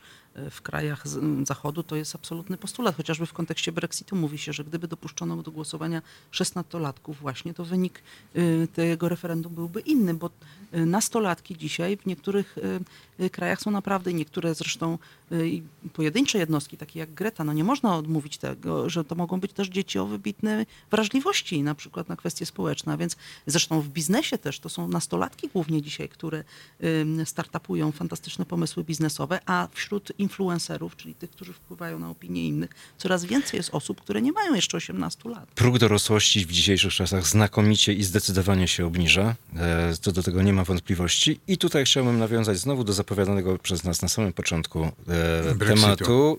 Nie Brexitu. Chińskiej Republiki Ludowej i jej 70-lecia. Podobno No chińska miało młodzież... być o młodzieży, chińskie- jest to 70-lecie. Mówię, mówię e, z czym mamy do czynienia. Zmieniło się oblicze Chińskiej Republiki Ludowej. W tej chwili młodzież chińska podobno jest bardzo mocno nastawiona na zysk ekonomiczny, na zarabianie. Jest e, na 116 chłopców przypada 100 dziewcząt. Nie do wyobrażenia sytuacja, żeby kandydat na męża nie dysponował majątkiem, w związku z czym młode pokolenie w Chinach jest znacznie mniej zideologizo- zideologizowane niż nasza Greta ze Szwecji, a bardziej nastawione na merkantylne zyski, zarobić jak najszybciej, dorobić się. Czy to nie stanowi też pewnego zagrożenia, jeśli chodzi o rozwój Chin, w, którym stro- w którą stronę Chiny pójdą? Rozmawiamy o kraju, chcę, znaczy ma- mamy, mamy zacząć rozmawiać o kraju, w którym jest ponad miliard ludności i ci młodzi ludzie są w ilościach Siłą rzeczy, bo oni nas, 300 bo te, bo te dzisiaj 400 dzieci mogą milionów. nas, te dzisiaj dzieci mogą nas w którymś momencie zalać. No, A tam z dziećmi to było bardzo ograniczone, bo oni wprowadzili w ramach rewolucji kulturalnej, bo był taki etap e, w ramach, e, w, w czasie tego 70-lecia Chińskiej Republiki Ludowej. e, Był taki etap rewolucji kulturalnej, gdzie no bardzo, szko- bardzo niszczący kulturę i państwo chińskie, zarządzane, za- rewolucja zarządzana przez władze komunistyczne, to zaczęli bardzo ograniczać, em, jakby to łagodnie powiedzieć, możliwość posiadania dzieci, em, wręcz e, restrykcyjnie. No jedna rodzina, jedno dziecko, Jedna cała rodzina, reszta usuwana. dziecko, tak. Resztę. odeszli od tego dopiero parę lat temu, ale warto przypomnieć, że na tle Chin, Chiny są pewnym wyjątkiem, bo w e, krajach rozwijających się, krajach Azji, to są generalnie bardzo młode społeczeństwa. Indie, a więc kraj porównywalny ludnościowo, a za chwilę y, to będzie najbardziej ludny kraj na świecie. To jest miliard trzysta milionów ludzi, podobnie dzisiaj jak i w Chinach, ale tam połowa mieszkańców, połowa Hindusów dzisiaj jest poniżej 25 roku życia. To są bardzo młode społeczeństwa. I to jest oczywiście pytanie, jaka jest map, jakie są mapy mentalne tych młodych ludzi. Na pewno y, dobrobyt, chęć posiadania, czy w ogóle chęć no, jakiegoś takiego życia w lepszych warunkach jest y, bardzo ważnym motywatorem. Y, Słusznie tu się mówi, że te społeczne uzasadnienie, zwłaszcza dla młodych mężczyzn, żeby posiadać, jest też uwarunkowane rynkiem, rynkiem matrymonialnym. W Indiach też tak jest i w bardzo wielu krajach, również w krajach arabskich. Pamiętajmy. I to chyba nie tylko źródła- specyfika azjatycka tak naprawdę. tak, ale tam jest trudniej, dlatego że y, jeżeli mamy do czynienia z młodym człowiekiem, który jest bez pracy, a więc nie może utrzymać rodziny, to w społeczeństwach jednak mocno feu- feudalnych, tradycyjnych, to może być dyskwalifikacja na rynku matrymonialnym. Bo po No, prostu żony nie będzie miał. żony nie będzie miał. I to już rodzi się duży problem dla człowieka, który ma już lat niekoniecznie 20, może mieć już lat 30 nawet, a ciągle jeszcze nie może tej rodziny założyć. Ja tylko przypomnę, że arabska wiosna zaczęła się właśnie od protestów, buntów i wręcz aktów samospalenia y, ludzi w Tunezji na przykład, którzy po prostu no, nie widzieli młodzi ludzie perspektywy dla siebie. Tak? I stąd zaczęły się w ogóle te wszystkie zamieszki, które doprowadziły tak naprawdę do zmiany ustrojowej e, w większości tych krajów. Ale wracając jeszcze do, do Azji i do Chin, Indii. Ja myślę, że mm, oni jednak patrzą, dzisiaj mamy internet, mamy telewizję satelitarną. No w Chinach internet jest poważnie ograniczony. ale jest i nawet w Rosji jest to. Nie jest tak, że y, nie dochodzą wieści ze świata. Mamy nawet wzorce kulturowe, które dzisiaj są tak naprawdę globalne. Filmy, pomimo w Indiach istnienia Bollywoodu, to również filmy amerykańskie się chętnie ogląda. Chińczycy najpopularniejszym ciągle telefonem to jest iPhone, więc ciężko jest tutaj postawić jakieś y, granice. I myślę, że młodzież po prostu jest wbrew pozorom, ale jednak dość zuniwersalizowana. W dużej części spraw e, ci młodzi, obojętnie z którego są kraju na świecie, by się pewnie zgodzili. Wszyscy chcą mieć życie lepsze niż ich rodzice, wszyscy chcą mieć jakąś tam zamożność, czyli takie no, życie e, w oparciu na jakieś po prostu przyzwoite warunki, tak? Niekoniecznie marzą o milionach, ale na pewno nie chcą klepać biedy. I w sytuacji, kiedy widzą, że tak jest gdzie indziej, no to też ich aspiracje rosną. Nie dadzą już sobie tak łatwo wmówić, że no nie mogą posiadać, nie mogą No tak, mieć, ale przywódca, mogą... przywódca Chin Xi Jinping robi wszystko, żeby rzeczywiście młodzież mogła się rozwijać, jeśli chodzi o dobra materialne, natomiast wolności obywatelskie są bardzo poważne, poważnie Dlatego, ograniczane. Są różne y, recepty tak naprawdę na to, jak osiągnąć taki dobrobyt. I wydaje No się, to że jest chiński Chiny, model. e, Chiny są Bogactwo przykładem bez kraju, e, wolności. w którym jest pewien deal z obywatelami, a więc wy dajecie nam możliwość jakby twardej ręki rządów, w których nie macie tej wolności, w zamian za to, że my wywiązujemy się z tego kontraktu w postaci tego, że dajemy wam rosnący dobrobyt, wyciągamy was z biedy. Pamiętajmy, Chińczycy jednak, i tu trzeba przyznać, to się rzeczywiście w Chinach dzieje, chociaż na skalę miliarda 300 milionów ludzi to jest w ogóle bardzo długi proces, ale y, rzeczywiście powoli wychodzą Chińczycy z biedy, wyciąga się tych najbiedniejszych. Pamiętajmy, że Chiny przeszły rewolucję kulturalną. Ona miała ogromne y, y, negatywne skutki, ale w jednym, ym, w pewnym sensie, no to dzisiaj chińskie społeczeństwo jest inne, bo ono po prostu jest bardziej wyrównane. Y, A więc tam dąży się jednak do tego, żeby no, starać się nie trzymać tych ludzi w biedzie, tylko ją z tej biedy wyciągać. Oczywiście pytanie, jak dużo czasu trzeba, żeby miliard trzysta milionów Chińczyków miało mniej więcej porównywalne warunki życia. To lata mogą być na to poświęcone, a tego ciągle jeszcze nie będzie, bo przecież w Chinach mamy tak naprawdę dobrobyt skupiony jednak ciągle w dużych i tylko w zasadzie jeszcze ciągle w dużych miastach. Jeden, prosi, jed, jeden z się- naszych słuchaczy zwrócił uwagę, w Chinach rzeczywiście internet jest ograniczony, ale przy odrobinie dobrej woli wszystkie ograniczenia można obejść e, i o Chinach będziemy rozmawiać za chwilę. Jarku, chwila cierpliwości, wrócimy do tematu. Halo Radio. Pierwsze radio z wizją. Wiktor Bator, Halo Radio, Halo Radio. Zapraszamy do słuchania i do bycia z nami na antenie za pomocą chociażby telefonu, jeżeli nie Facebooka, numer telefonu 22, kierunkowy do Warszawy i numer w stolicy 390 59 22. 390 59 22. A z moimi gośćmi i Państwa gośćmi rozmawiamy w tej chwili o chińs- Chinach, chińskich przemianach, chińskich wolnościach, w tych w tym internetowych. Gośćmi są dr Małgorzata Bonikowska i redaktor Jarosław Szczepański, który na temat internetu w Chinach, a może nie tylko w Chinach, ma tutaj coś bardzo ważnego do powiedzenia. No bo ja nie na temat internetu, tylko ja chciałem przypomnieć Wyspiańskiego. Wtedy cóż, internetu rzeczywiście nie było. Internetu wtedy nie było, ale dokładnie wiedziano, a cóż tam panie, a Chińczyki trzymają się mocno, tak? Cóż tam panie w polityce. Tak mi się to No i tak Chińczyki- naszą. i tak One się Chińczyki- trzymają mocno, jakby tak było takie za czasów ponad 30 lat temu, czyli w poprzedniej epoce było takie, takie powiedzenie właściwie, że dobrze by było, żeby tak z tą złotą rybką, tak żeby ci Chińczycy to oni przeszli, do, przyszli do Polski, potem wrócili, a, no i co z tego? No nie no, jakby przeszli i wrócili, to by przeszli przez Związek Radziecki, już byśmy mieli spokój. E, W międzyczasie dochodzi do nas dużo komentarzy na YouTubie, na Facebooku. Między innymi Aleksander Kosior napisał do nas, że wielokrotnie, że bywał w Chinach i ta przepaść e, cywilizacyjna między Chinami a nami jest podobno coraz większa i ma w tej sprawie wiele do powiedzenia. Więc panie Aleksandrze, jeżeli ma pan ochotę, bardzo serdecznie zapraszamy do dyskusji. Numer 22, kierunkowy do Warszawy, 390 59 22.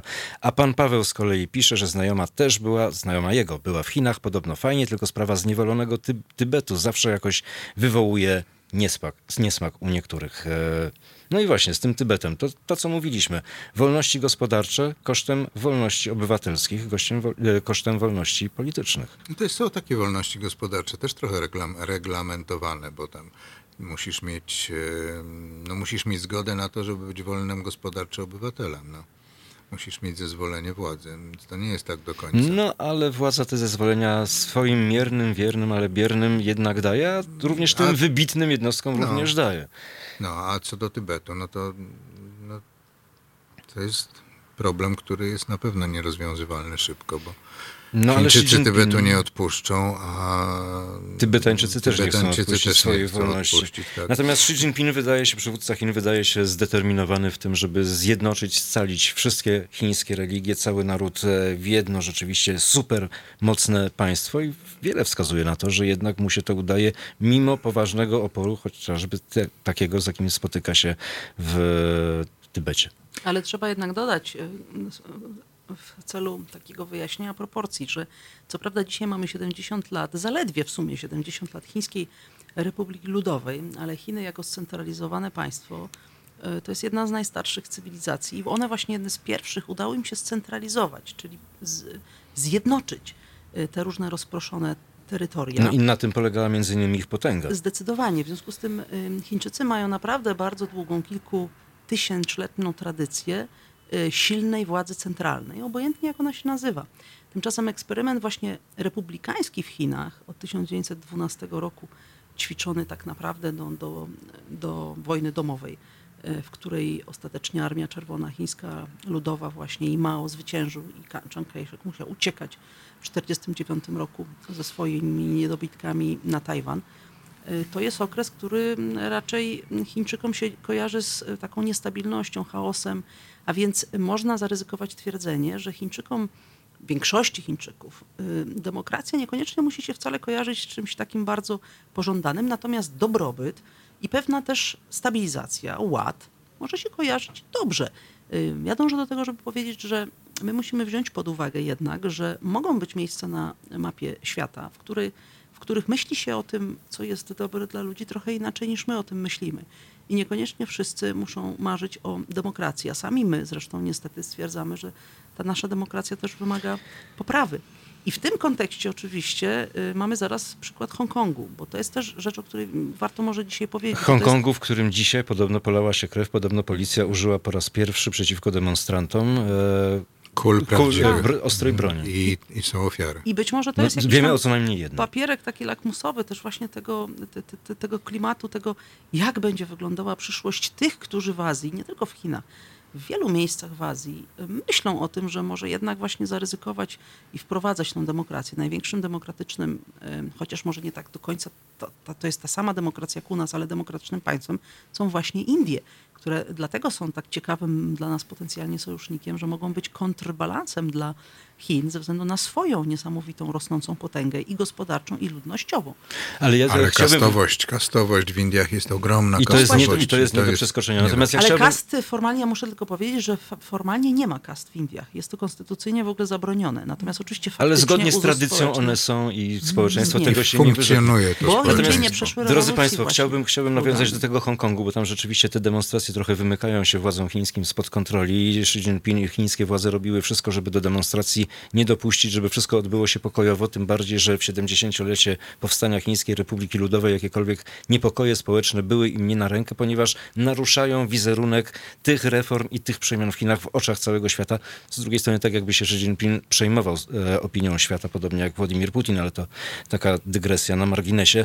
Ale jednocześnie to, co się dzieje w Hongkongu, nie będzie pozostawało bez wpływu na wydarzenia na Tajwanie, w którym e, czekają nas w styczniu wybory prezydenckie i w tym momencie, jeżeli Tajwańczycy widzą to, co się dzieje w Hongkongu, że tam wolności obywatelskie są dławione, to za żadną cenę Tajwan i Tajwańczycy nie zechcą się przyłączać do Chin i zwolennicy przyłączenia do Chin w tym momencie tracą na popularności, zwyciężają ci, którzy stawiają na państwowość tajwańską. Dla Chin wielki problem, mimo tej całej potęgi i tych przemian. A i tak cały czas o tym myślę, jak Jarosław Kaczyński marzy o tym, żeby właśnie tak demokratycznie przejąć i scentralizować całą władzę i żeby ona była ta władza na Nowogrodzkiej i żeby można było spokojnie sterować wszystkim w państwie z poziomu jednego miejsca. No I to musiałby byłby- przeczytać Konfucjusza. Ja sądzę, że ja sądzę, że przeczytał. Ale m, To wiele proszę Państwa, wyjaśnia. w Chinach naprawdę demokracji ani nie było, ani nie ma. Nie ma i nie było też ani renesansu, ani oświecenia. W Chinach mamy konfucjanizm, to I nie, który nie ma średniowiecze, nic wspólnego z średniowiecze. demokracją. To ani prawda. średniowieża, więc jakby wydaje mi się, że my nie możemy myśleć po y, naszemu, żeby tak naprawdę zrozumieć to, co się dzieje w Chinach. Ja myślę, że y, Hongkong jest o tyle interesujący y, z naszego punktu widzenia, że on może pokazać, ku czemu ta władza w Chinach się tak naprawdę skłania. Bo oczywiście rządowi centralnemu w Pekinie jest bardzo nie na rękę dzisiaj w jakikolwiek sposób zareagować ostro, bo Chiny długo pracowały na wizerunek kraju takiego, który no właśnie próbuje Otwartego. otwarcie i próbuje w trochę inny sposób, ale jednak wpisać się y, jako taki y, stabilny gracz i taki gracz odpowiedzialny w społeczność międzynarodową. Tak? Zostali przyjęci do Światowej Organizacji Handlu. Teraz nawet przejęli trochę od Amerykanów y, pałeczkę pierwszeństwa w takich rzeczach jak klimat, jak y, no, taka walka o globalizację. No za chwilę kosmos. w światowym handlu. No właśnie, i tu nagle taka sprawa, jakby oni mieli ostro zareagować, to ten wizerunek na pewno ległby w gruzach. No ale zareagowali, 20 o to używając broni ostrej, no to jest No ale ile to już dni tam trwają te demonstracje? Przy- Przypomnijmy, że... Tygodni. Nie, nie, Tygodni. od czerwca. No, No to już- miesięcy Wręcz już, miesięcy. Tak, wręcz miesięcy. E, przypomnijmy, że Hongkong został przejęty 22 czy 23 w lata temu. 97 roku, No ale, to Od, 22, od, od Brytyjczyków, 22. tak. ale na mocy umowy. Ja myślę, że bardzo ważne będzie, co ostatecznie w tym Hongkongu się zadzieje i na ile Chin, Chiny, na ile władze centralne zostawią y, to w rękach y, autonomicznego rządu prowincji Hongkong, a na ile będą próbowali, no na przykład tak jak Rosjanie zrobili na Krymie, tak? różnych takich rozwiązań para, bo być może nie będzie rozwiązanie wprost, o, y, takie y, y, otwarcie Znaczy, no, Xi, na Xi, Xi. Jinping mówił już e, kilka razy, powtarzał, że jeżeli się sytuacja w Hongkongu nie uspokoi, to on jednak wprowadzi tam wojska i rzeczywiście amerykańscy dziennikarze donosili, że siły chińskie są gromadzone, No przede wszystkim pytanie- policyjne, ale czym się różni chińska policja od wojska? Praktycznie Pytanie, niczym. czy to będą wojska, czy to będą może też jakieś e, formacje, jakieś... No ale to nie ma chyba- nie ma tutaj chyba specjalnej czy różnicy. w ogóle taka interwencja Jakaś obrona będzie. terytorialna, nie?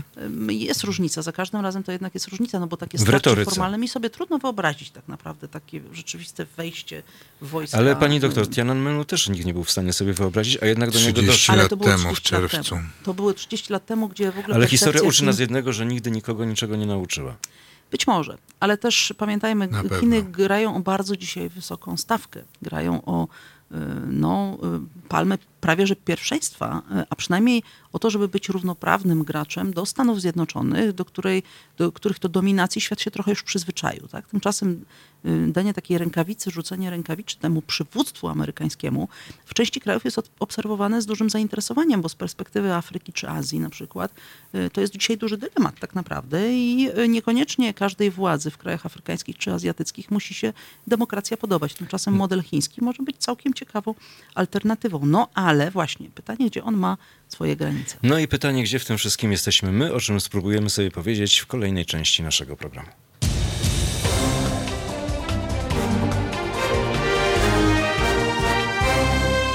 Halo Radio. Halo Radio, Wiktor Bater i moi oraz Państwa goście, dr Małgorzata Bonikowska i redaktor Jarosław Szczepański. Rozmawiamy sobie w tej chwili o Chinach i jeden z naszych słuchaczy, Aleksander Kosior, pisze nam na YouTubie, że gdy był pierwszy raz w Chinach, była akurat 55. rocznica powstania Chińskiej Republiki Ludowej. Czyli Cały naród 15 lat temu był.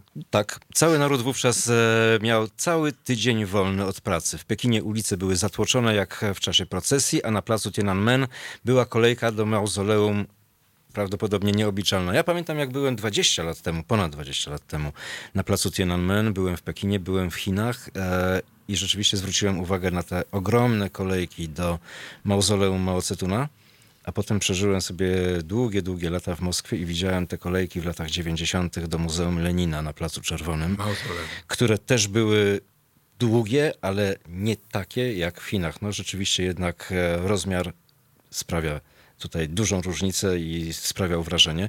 Natomiast też mi się tak przypomina, tutaj Aleksander Kosior pisał o tym, że tydzień świętowania z okazji wówczas 55. rocznicy, prawdopodobnie teraz z okazji 70. rocznicy też Chińczycy będą mieli wiele dni wolnych, ale to taka wschodnia tradycja, ponieważ Rosjanie jak mają ważne święta państwowe albo ważne rocznice, a wiadomo, że reżimy autorytarne rocznice okrągłe bardzo lubią i bardzo lubią je celebrować, obchodzić, to również dają ludziom dodatkowe dni wolne, w związku z czym niektóre święta, jak Dzień Zwycięstwa 9 maja, rozciągają się na na cały tydzień. Wszyscy się strasznie cieszą. Władza przede wszystkim, bo ma spokój. Wszystkie nastroje społeczne są spacyfikowane. Wszyscy robią sobie szaszłyki. Być może w Chinach też to tak jest. Taki rodzaj erzacu, jeśli chodzi o wolności obywatelskie, których nie ma, ale macie tutaj wolność, możecie sobie pójść, zrobić, spędzić świetnie czas w czasie ze swoją rodziną, ponieważ konfucjanizm na rodzinie między innymi się opiera. Jednostka niczym. Mniej więcej, e, znaczy w średniowiecznej Europie e, mniej więcej jedna trzecia, czyli to trzeci dzień był dniem świątecznym. Chciałem kiedyś zwrócić na to uwagę panu Piotrowi Dudzie, przewodniczącemu NSZZ Solidarność, żeby może wziął z tego przykład, bo też tam były wyjątki, bo na przykład aptek- aptekarze mogli pracować w te wolne dni wtedy w średniowieczu. Ale przypomnijmy może też, że to, co powiedziałeś o tych, ym, tym świętowaniu rocznic, rzeczywiście jest dość podobne. Rosja i Chiny mają jeszcze jedną chyba wspólną cechę. One nawiązują do starszej tradycji niż ta tradycja ym, jakby no, nowych czasów i tego nowego ustroju, który mają. Rosja nawiązuje do trzeciego Rzymu tak naprawdę i uważa, że jest kontynuacją gdzieś, nie wiem, imperium bizantyjskiego, które upadło w XV wieku.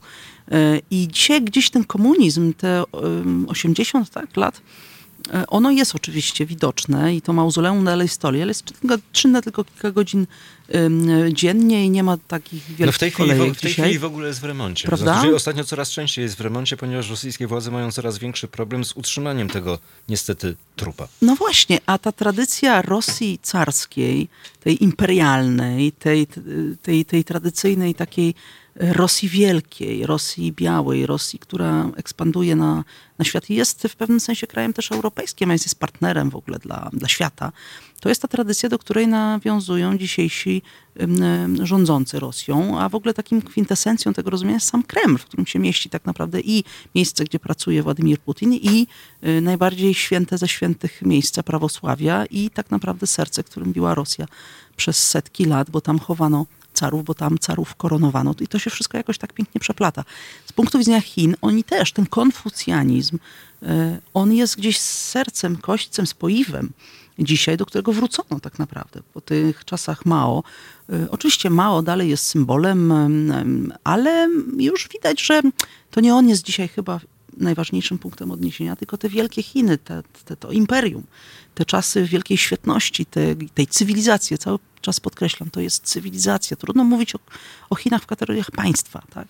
No tam jest wiele różnych ym, kawałków na, narodów przecież chińskich. Tak? Dokładnie. I tak samo z, z językami. Przecież północni Chińczycy mówią zupełnie innymi dialektami niż ci, co na południu. To jest No i to jest właśnie cały problem obecnych władz chińskich, nie tylko obecnych władz chińskich. Zjednoczenie również- i utrzymanie w ryzach tego narodu przy całej jego różnorodności. Ale też Na- pamiętajmy, że z naszego punktu widzenia jest to wyzwanie, bo my musimy zauważyć, że oprócz naszej cywilizacji, którą my bardzo lubimy przecież y, wracać do historii, uczymy się tego od starożytnej Grecji, Rzymu i tak dalej, to też są też inne cywilizacje, inne wartości, inne wzorce. I teraz my się musimy skonfrontować z tym, na ile nasz model, wypracowane y, wartości, do których my jesteśmy przywiązani, że one w XXI wieku nadal będą tak atrakcyjne. Drodzy Państwo, Ale zapraszamy do nas, dyskusji. Zapro-. Pozwolisz, Jarku, że zaproszę do dyskusji naszych słuchaczy pod numerem w Warszawie kierunkowy 22 390 59 22.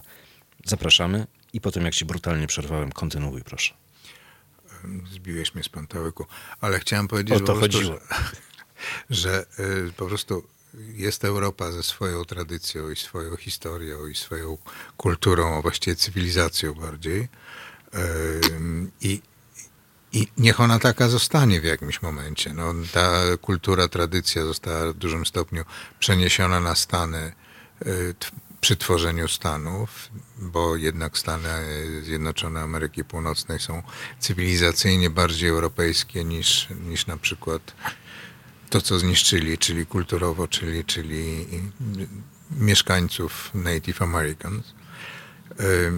A niech sobie Chiny czy Indie będą swoimi kulturami i ten świat powinien tak jakoś próbować funkcjonować, starać się funkcjonować, żeby się wzajemnie mm, uzupełniać. No nie musimy przejmować albo narzucać Chinom cywilizacji europejskiej. No to się chyba nie uda. To się nie uda. Oni by nam dużo łatwiej, gdyby chcieli, narzucili swoją cywilizację. No ale dla Chińczyków to jest właśnie trauma, którą oni przeżyli w XIX wieku i w części XX wieku, że właśnie y, od, byli, odbierali to, że im się narzuca pewne wzorce i modele, i nie tylko zresztą wzorce i modele, bo też ekonomiczne oni byli tak naprawdę skolonizowani, tylko formalnie pozostawali państwem niepodległym, więc oni to odbierają jako te dwa wieki takiego, takiej wielkiej smuty, jakby powiedzieli Rosjanie.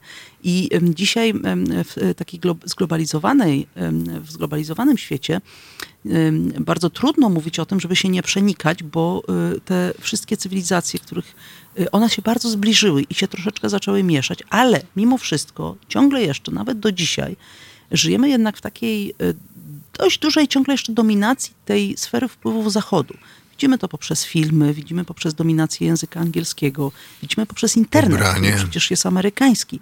I teraz z punktu widzenia Chin, i pewnie nie tylko Chin, jest pytanie, czy to tak dalej ma być, czy też pro, proponować światu, może nawet nie po to, żeby go zdominować, ale żeby wyrównać te proporcje, tak? I dlatego Chińczycy ogromnie dużo uwagi poświęcili na rozwój technologiczny właśnie i zbudowanie tak naprawdę alternatywy, czy takiego drugiego kanału rozwoju przyszłości, czyli właśnie internetu, aplikacji, wszystkiego, co się wiąże z innowacjami. Ja tylko chciałem podkreślić to, że mnie nie chodzi o to, żeby narzucać bądź nie narzucać, tylko e, przenikać tak, ale nie dominować. To znaczy, żeby nie próbować właśnie tak, jak próbowała to robić Wielka Brytania w Chinach e, w XIX wieku, e, żeby tego nie robić. No po prostu no, trzymajmy swoje u siebie, możemy się tym dzielić z innymi, ale mm, cieszmy się naszą kulturą, cywilizacją i bardzo niech ona będzie u nas bardzo dobra. To wróćmy jeszcze na chwilę do stosunków między Moskwą a Pekinem, ponieważ to jest też bardzo ciekawy problem. Rosjanie mają swoje za uszami, Chińczycy mają swoje za uszami, wszyscy mają swoje problemy, natomiast wydaje się, że w tej chwili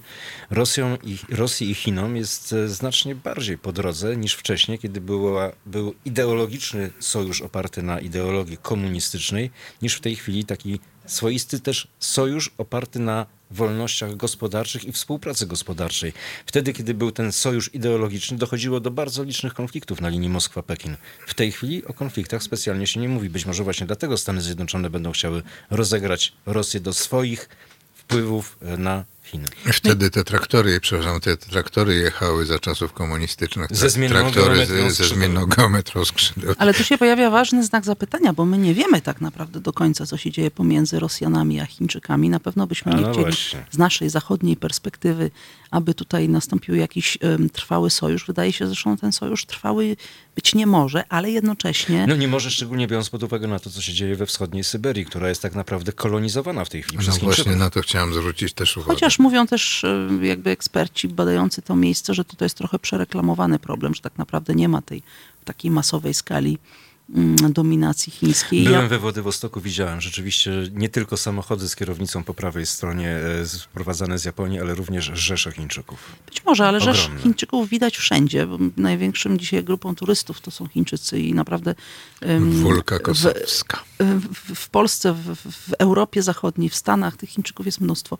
Natomiast y, problem jest gdzie indziej. Mnie się wydaje, że z punktu widzenia ewolucji tego układu międzynarodowego, to dzisiaj mamy ewidentnie takich kilka wektorów, y, wokół których rozbija się nasza dyskusja. Stany, Chiny to jest jedno, ale Chiny i Rosja to jest drugi. I o tym będziemy rozmawiać wektor. w ostatniej części naszego programu, na którą serdecznie zapraszam za chwilę.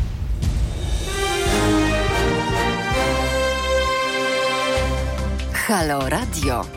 Gadamy i trochę gramy.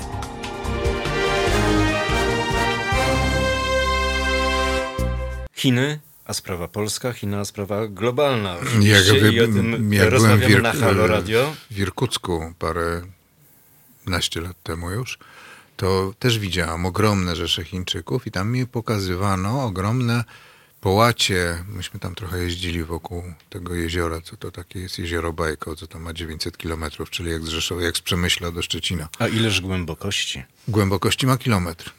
A jaką ma temperaturę? Lodowate. Blisko, stopnie, bli, blisko, blisko powierzchnię. zera, nie sposób wejść bez bycia wcześniej Próbowali, w wodzie. próbowali koledzy wejść. Nie będę mówił, co potem, kozaczyli. na co cierpieli. E, w każdym razie tam w tym Irkucku Chińczyków było mnóstwo i pokazywano mi ogromne tereny wykupionych lasów. Bo tam są jakieś wielkości, które można kupować i które Chińczycy kupują i po prostu są właścicielami tego, więc to zapewne się jednak rozwija. I na koniec jeszcze pani doktor Małgorzata Bonikowska, jeśli chodzi o Chiny i tego, że jest ich wszędzie pełno i co się z tym wiąże. Myślę, że y, mamy dużą dozę niepokoju, co w ogóle z naszym światem się dzieje. I y, dodatkowo, jak na to jeszcze nakłada się rozwój niesamowity tych y, fake newsów i deepfake'u, to jesteśmy w nie lada kłopocie, jak sobie poradzić z tą naszą rzeczywistością. Myślę, że media, może takie jak właśnie Halo Radio, mogą troszeczkę nam pomóc się w tym wszystkim jakoś połapać, bo inaczej będziemy mieli duży problem z, z diagnozowaniem, co tak naprawdę z tym światem się dzieje. Za dwa tygodnie nam będzie diagnoza jednak wykapała z wyników. No ale to chyba tutaj Chińczycy nie będą interweniować i ingerować w nasze wybory. Ale nasze, nasze własne. Bylebyśmy my nie próbowali ingerować w wybory Chińczyków, bo to się może już w tym momencie No, rzeczywiście jak źle powiedział Donald skończyć. Trump w rozmowie między innymi z ministrem spraw zagranicznych, co teraz przemycono jako news naprawdę, powiedział, że i Amerykanie też ingerowali, więc on się nie boi w ingerencję Rosjan w amerykańskie wybory. No i prawdopodobnie tej ingerencji, ale jeżeli jeszcze nie było, to one będą i nikt się tym specjalnie Wszyscy przejmować nie będzie. Donald wszystko. Trump jest przekonany o swoim zwycięstwie w przyszłorocznych wyborach, podobnie jak Rosjanie są przekonani o swojej niewinności, nie wspominając Chińczyków, którzy twierdzą, że w nic się nie mieszają, robią swoje i tylko dzięki temu będą powoli My zalewać. róbmy swoje i nie dajmy glob. się zwariować, sięgajmy, jak nie mamy pewności, co się dzieje, do zdrowego rozsądku.